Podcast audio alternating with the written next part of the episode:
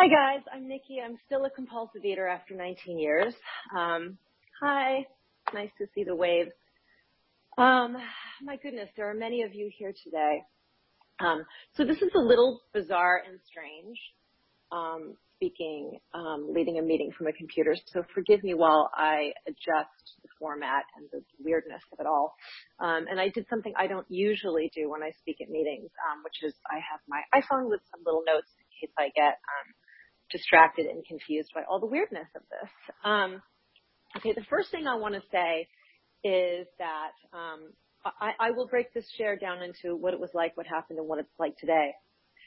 But I'll say one thing about what it's like today. Um, I'm not obsessed with food, and I haven't been obsessed with food for 19 years. Um, food is not a struggle for me. Um, life is a struggle. life is super challenging. I don't know if anyone else has noticed.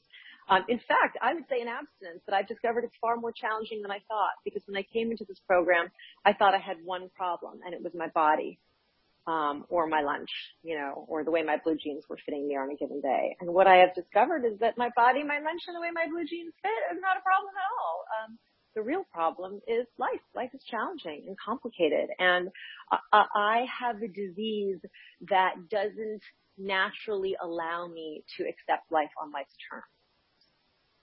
Um, my, my response to everything is no. Um, it's, uh, I, I think, uh, I think by nature I'm, uh, constitutionally allergic to feeling and emotion. Um, I'm probably more emotional than the average bear, as a lot of alcohol, a lot of alcoholics, compulsive eaters, um, addicts, etc. are. Um, and um, what I've learned in this program is not to be allergic to my feelings and not to be allergic to my circumstances, but rather to find acceptance and um, um, peace with what I'm given. And certainly we're all being given something that's very strange and unusual at this moment in our lives, to say the least. Um, all right, so I'm going to chat a little bit about what it was like. Um, I don't think I was born a compulsive eater. I think I was born a fairly normal kid.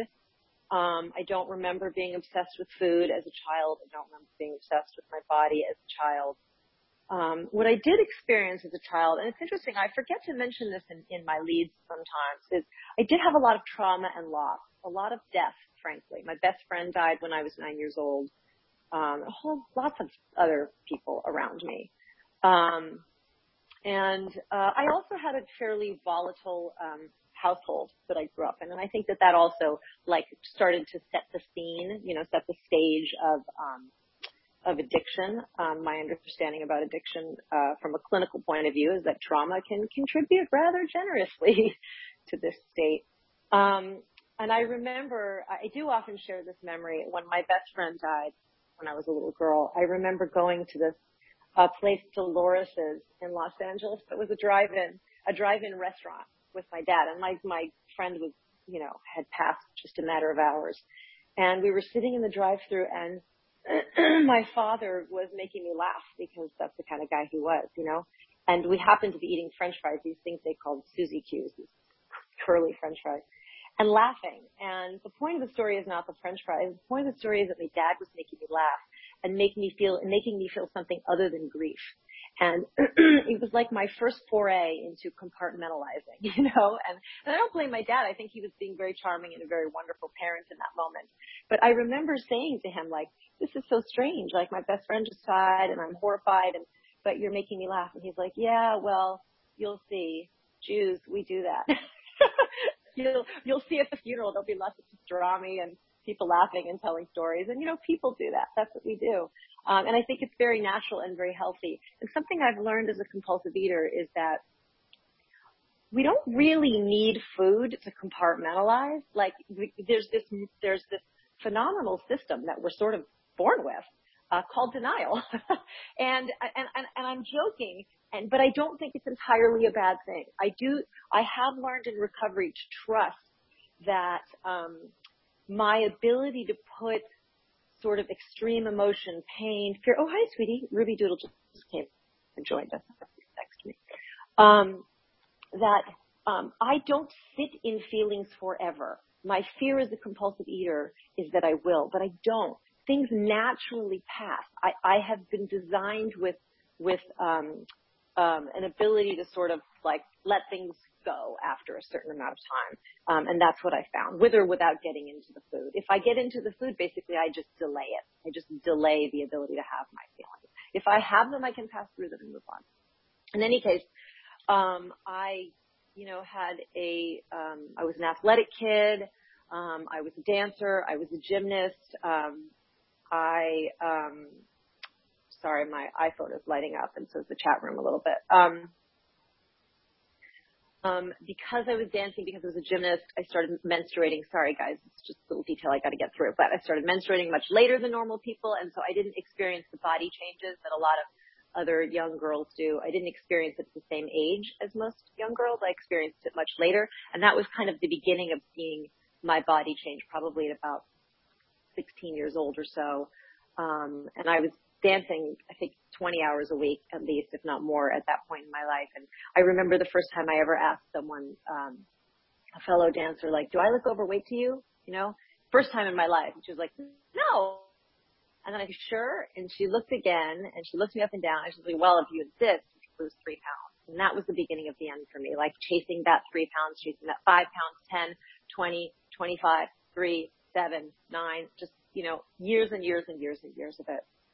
Um, and that continued for many years. Um, I came into OA the first time when I was about, um, I think I was 19 years old and I stuck around for a couple of years. I definitely identified right away as a compulsive eater. Um, but I did not get a great sponsor. I did not work the steps. I came for vanity and that was that. And I went away for about 10 years and I did some more field, I'm petting my dog by the way if you wonder what's happening back here.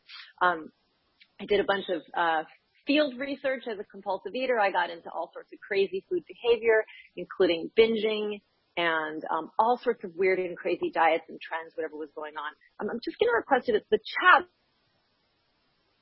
are like really strapped. So um, if any chance hold off on the chats for a while, it would be really, really nice. Thank you. Um, so um, anyway, that kind of um, crazy compulsive eating behavior diet behavior, laxative abuse, all sorts of weirdness went on for years. Um, and then uh, I was working on uh, cruise ships at the time. I was singing and dancing overseas, and um, my father was diagnosed with terminal brain cancer uh, during one of my contracts, and then died during the next contract. And my family all kind of gathered around to be of service to him and to help him, and then help out after he died. And um, my best thinking was run, hide, stay away from this pain, uh, figure out how to fix my body, figure out how to fix my food. I was fighting with everyone. I was combative. I was stubborn. Still am.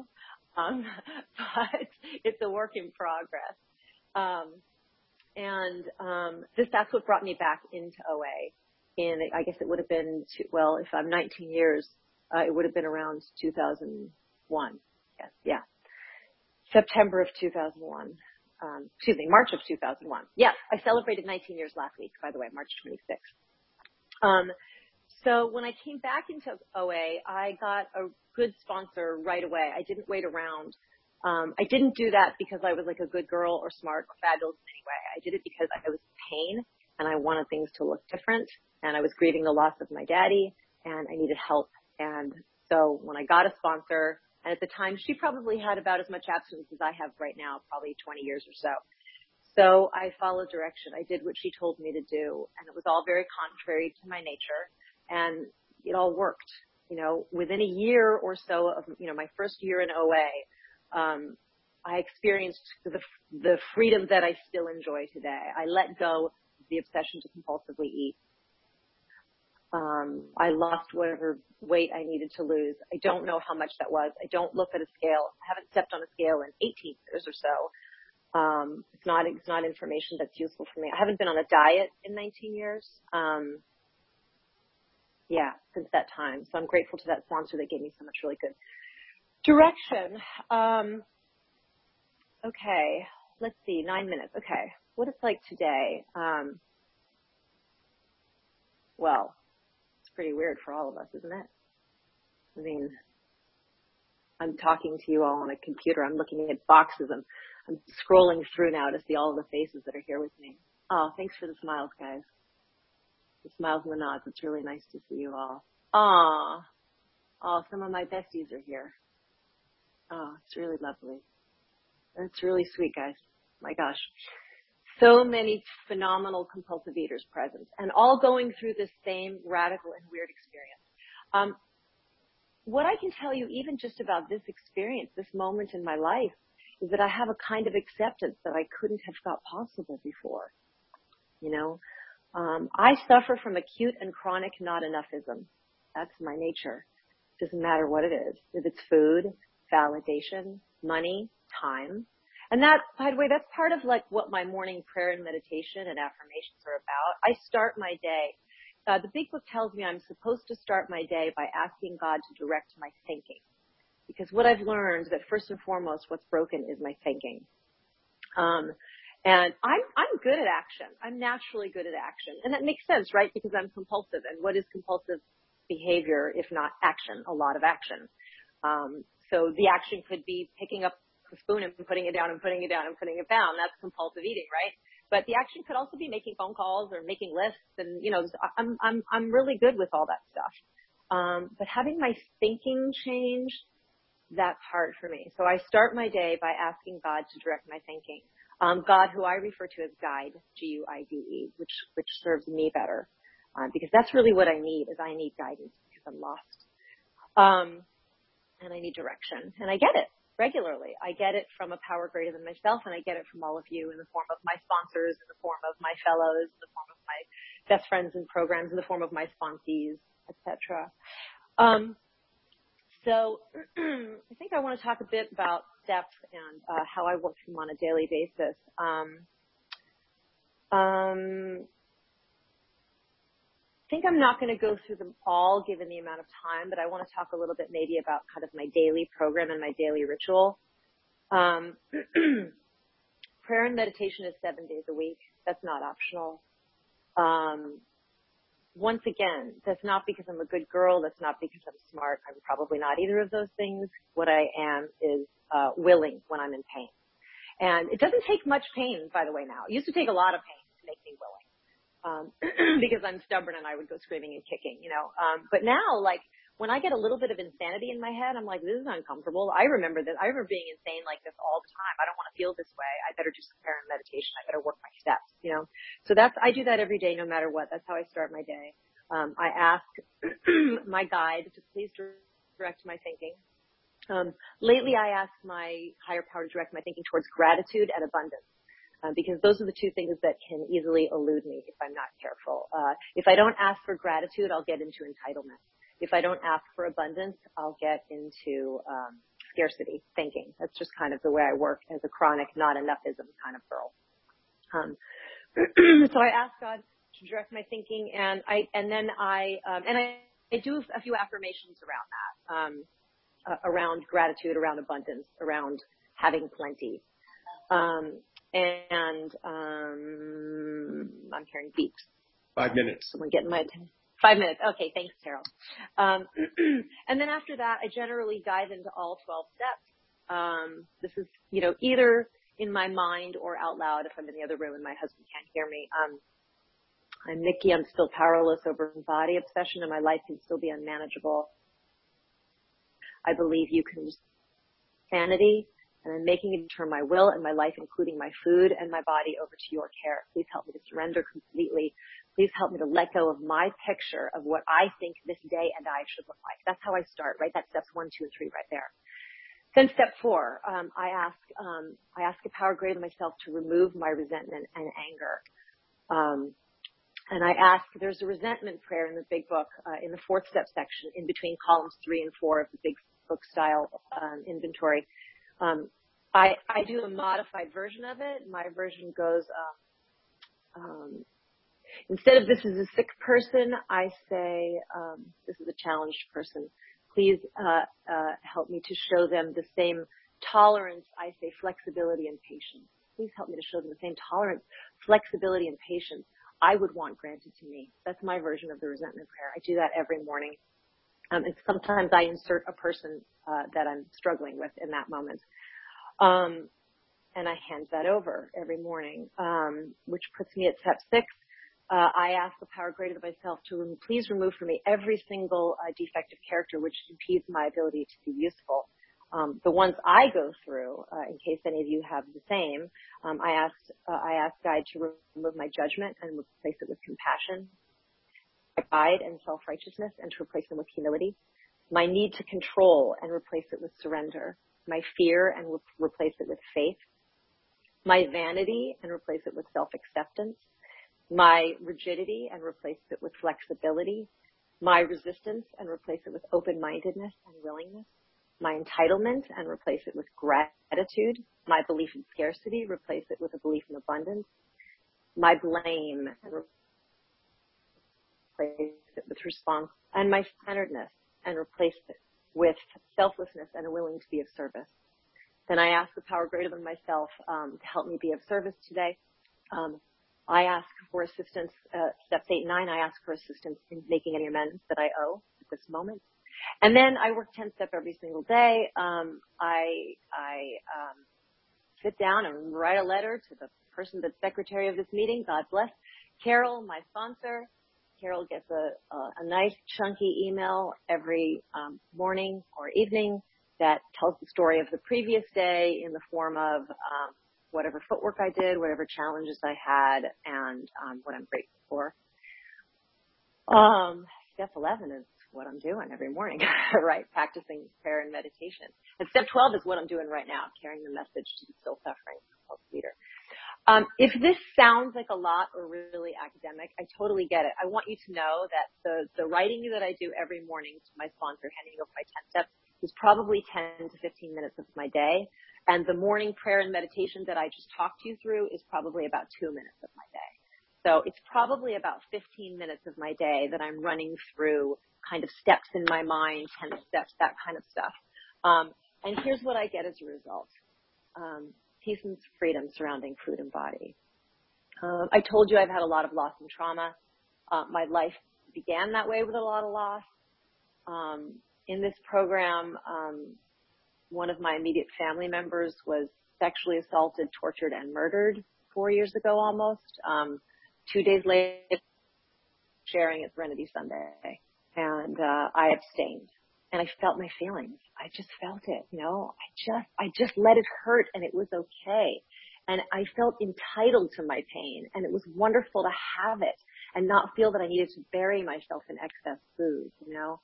Um, actually, a week ago, I lost my father-in-law, who I love dearly. And I can feel it, and it's okay, you know. I accept it. And I'm sheltering in place with my husband here in my lovely home in um, Palm Springs. I don't live in Palm Springs. I live in LA, but we're sheltering in place in Palm Springs because we have a, a home here for uh, vacation rentals, for short-term rentals. And it's unoccupied right now. so if we're not making any money on it, then I might as well be in it. Um, and um, I'm so grateful that um, I can see and feel. Is that Terrell chiming in? Yes, it's me chiming in. Thank you. That's you chiming in. Okay, I'll wrap it up. Um, anyway, I'm so grateful that I can feel the abundance surrounding me today, and it's evidenced in all of your faces. Oh my gosh, I can't wait to hear what any of you have to say. Thank you so much, and thank you to Carol for asking me to speak. Uh, there's no break at this meeting, right? Is that where we are? Yeah. Um, the LA Intergroup requests that you continue to contribute as we still have operating expenses, including the subscription costs of this service. Please go to donate donate.oalaig.org. I'm going to say that again. Please go to donate.oalaig.org O-R-G, for a direct link to our PayPal account, and please specify you're supporting Kitchen Sink. Any amount is appreciated. This is the time for questions only. There is no sharing at this meeting. If you need to share, please do so with any of us after the meeting. We'll leave the uh, Zoom room open a little bit. Is that right, Carol? Probably muted. Okay. Also, what, please what remember that, what did you ask, Nikki? Uh, that, that it says if you need to share, so if you need to share, please do so with any one of us after the meeting. I assume the uh, the chat room, the Zoom room, stays open a little bit after the meeting. Unless there's another meeting, yeah. And um, people can raise their hands, and if you click on participants, the person with the hand up will come to the top of the list. Okay. If you need help, just let me know. Thank you. Bear with me, everyone. Yes. Um, also, please remember that the opinions of the leader are my own and not those, not those of Overeaters Anonymous as a whole. When asking questions, you need not identify yourself. Um, if you have a question, please raise your hand and or click the raise your hand icon. I will tell you now that I have picked up a hitchhiker that was circling my feet. Um, and so we have, we have, she's a compulsive eater, trust me. Um, okay, let's see. Where are my hands? Okay. Looks like Sonia is at the top of the list. Okay. Thank you, Carol. I'll take Sonia. Good morning. I'm Sonia. I'm a compulsive overeater. Hi, Sonia. Thank you, Nikki, so much for your qualification, and it's really good to see you and see everybody here. Uh, it's been seven years since I lived in LA, and uh, I really appreciate your qualification. Um, could I'm you so repeat? sorry. You're, you're breaking up for me. Is she breaking up for everyone? Just a little bit, but, but go ahead. Yeah. I'm Can you hear me now? Question. Yes. Thank you. Okay. Could you repeat the prayer that you say um, in the morning regarding step one, two, and three? Yes. I'm still powerless over food and body obsession and my life can still be unmanageable. I believe that you can restore me to sanity and I'm making a decision to turn my will, my life, my food, my body, and anything else that's up on that particular day over to your care. Please help me to surrender completely. Please help me to let go of my picture of what I think of myself and what this day should look like. Thank you. Thank you. Looks like Julie is next. Thanks, Carol. Hi, Nikki. Thank you so much. I can't wait to listen to the Hi, Julie. podcast and Aw. take down all your your prayers and stuff. Um, I'm wondering if if you can talk about grief and loss in terms of what your um the conversations with uh, your higher power. Does that make sense? Yeah, it makes sense. You're making me think, and I appreciate that. Thanks, Julie. It's nice to see you. Um, well, first of all, I, I think I have two main thoughts about that. The first one is that, um, like my higher power isn't like it's not roses and tulips, you know, like it's it, it, or my relationship with my higher power is not roses and tulips. Like, you know, messed up shit happens. And, um, I, I'm allowed to be angry and disappointed and I'm allowed to say to a power greater than myself, WTF? I mean, what's going on? You know, that's part one. Part two, and I think the part that's particularly real for me is, has to do with step two and my concept of a power greater than myself. So I, I don't personally believe in a sentient being, omniscient being. Um, uh, I don't believe in a person in the heavens. I certainly don't believe in a dude in the heavens. I'm going to pray to something, it's probably going to be one of my own. Um, but it's, uh, for me, it's more of an energy, a life force of something. It's just bigger than me. Um, and so I, I'm not, what that does for me basically is I don't hold God accountable for the things that happen in the world. I don't say, okay, um, coronavirus is here. I'm sure God has a reason for killing off all these humans. Now that might be true. I don't know. I have no idea what the plan is. But I, I can't attribute that, uh, the death of my father to brain cancer, the murder of my stepsister, you know, the death of my best friend at nine years old. I can't attribute to the God, that to God because I will hate God. You know, and that won't work for me. That won't serve me. So what I t- attribute to God instead is how I get through these things. You know, can I endure grief and loss with dignity and grace? Can I be absent? Can I myself with love and respect? Can I treat others with love and respect when I'm in pain? Right? Because that's the thing. That's when it's hard to treat others with love and respect. We all treat others with love and respect when we're having a good day and getting things our way. That's easy. But what happens when I'm not getting what I want? You know? Um, when I don't get what I want, I want to be tyrannical and monstrous. And the big book tells me that. It says we're all like, we're all directors that want to direct the play and move everyone around, move all the other around control. Want But when I discover once again that I'm not in charge, um, how do I get through that with dignity and grace? You know, that's, that's what I'm turning to a power greater than myself for. I hope that answers your question. Thank you. You've got a Megan with her hands up. Megan, unmute yourself. Oh, Carol, God bless. God bless you, Carol. Thank you. Hi, Carol. Hi, uh, Megan.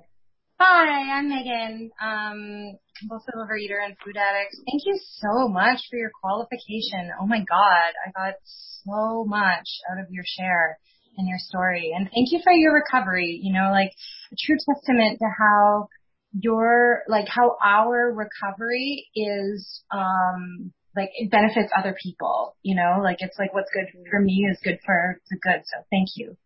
Um, my question was actually going back to the step one, two, and three prayer. Is it possible to put it in the chat or like to have that yeah. written thing to, cause it's, it's really beefy and juicy and I was like trying to write it down, but I feel like I don't want to waste time by being like, you yeah, I don't, I don't mind putting it in the chat at all, but I'll have to do it at 10 when the meeting ends or 10.05 or however long we have the, 10, yeah, um, after the meeting because there's too much going on. It'll be too distracting for me to try to type it while listening to everybody else's questions. Yeah. But if you stick around after the meeting, I'll be happy to do that. Or also, I will try to do that. And if I fail because there's too much going on after the meeting, um, then put your contact information in the chat and, um, and your name, and then I can text it to you or email it as you prefer. Oh, awesome. Amazing. Okay, yeah. I'll do that. Okay, but I'll try to put it in for everybody. Okay, thank, thank you. you so Thank you so much. Yeah. Okay, you have uh, Aaron, M, and Philly, and I've disabled the chat for now, but I will put it back on um, once the meeting ends. So uh, go ahead, Aaron, Thank unmute yourself. Thanks for that, Carol. Yeah. Hey, I'm Aaron. I'm an anorexic and exercise bulimic and compulsive overeater. Hi, Aaron. Nice to see you. Me too.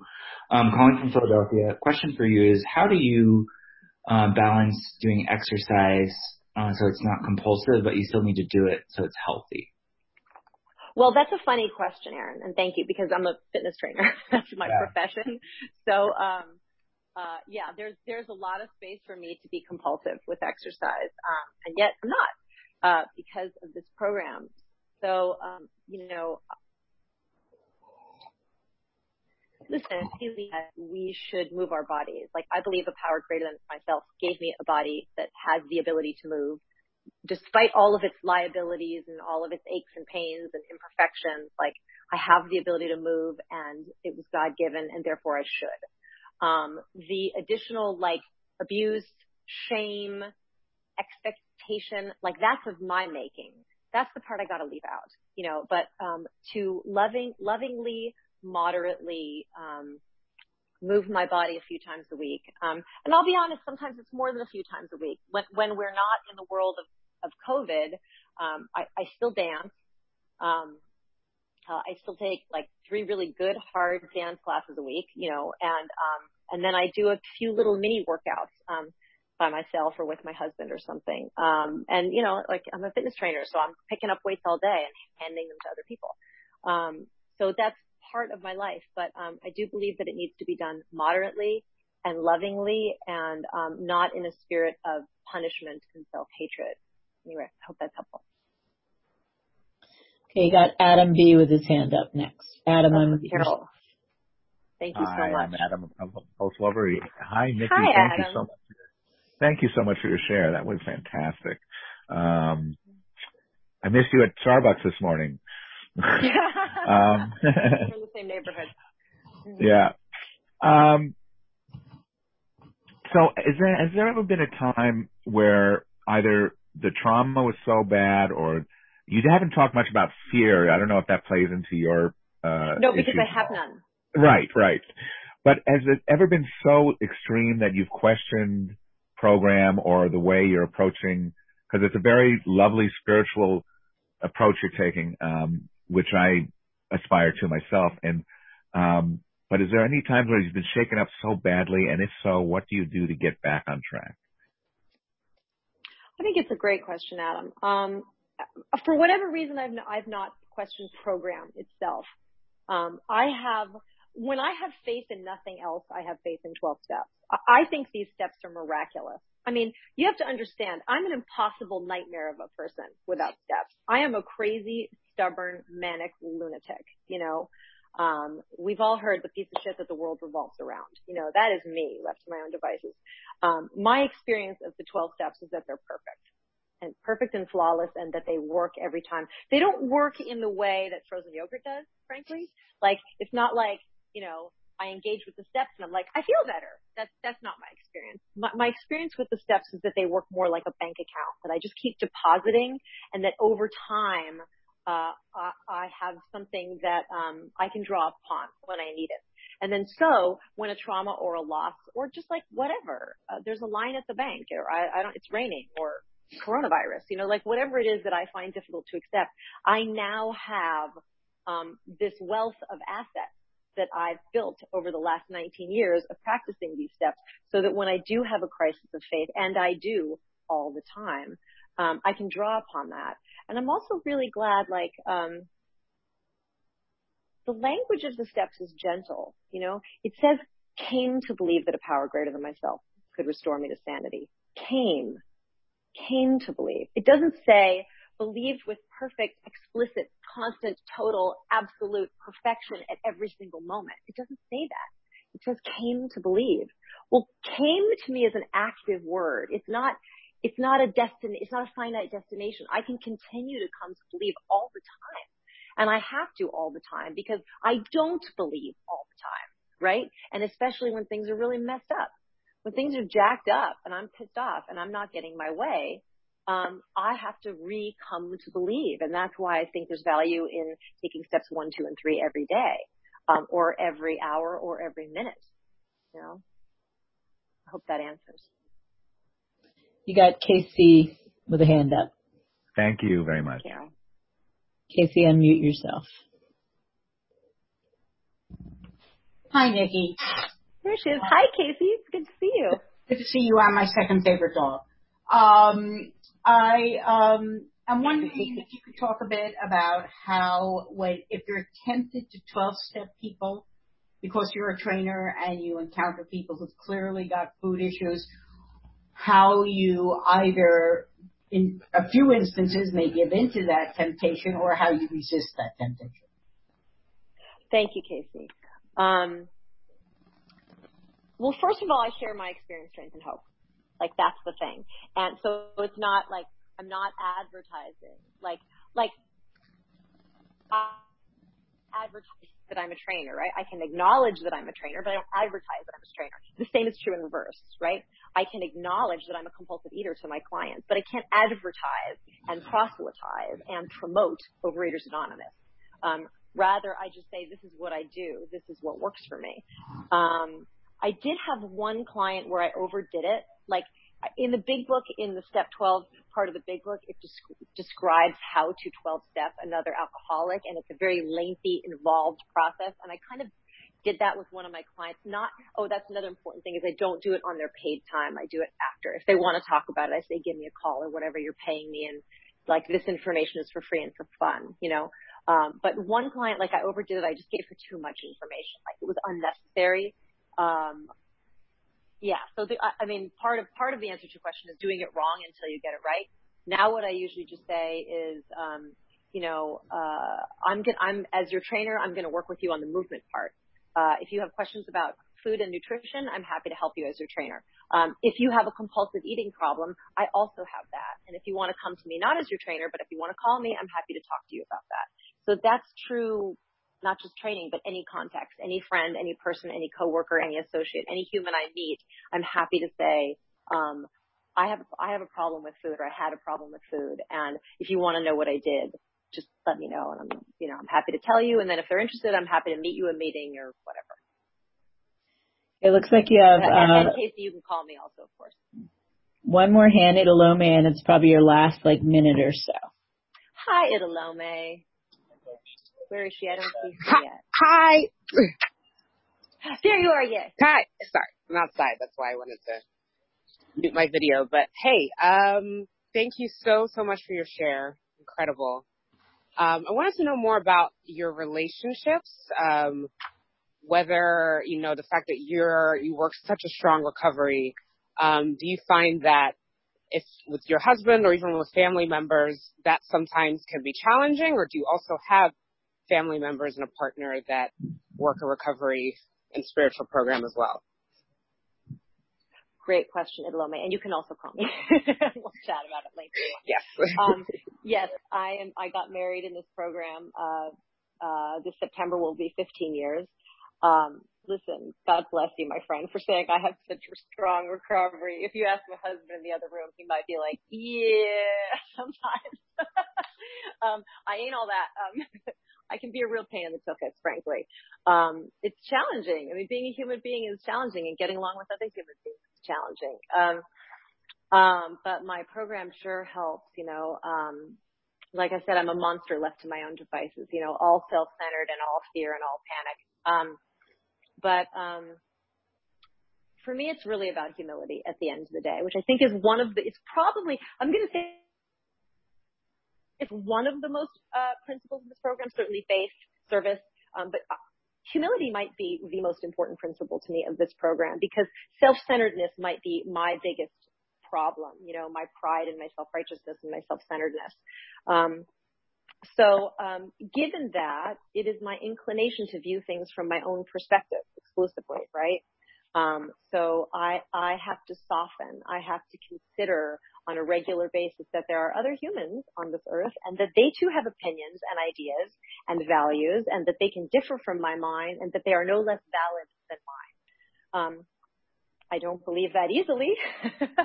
it takes work. It takes work and a lot of writing and daily 10 steps.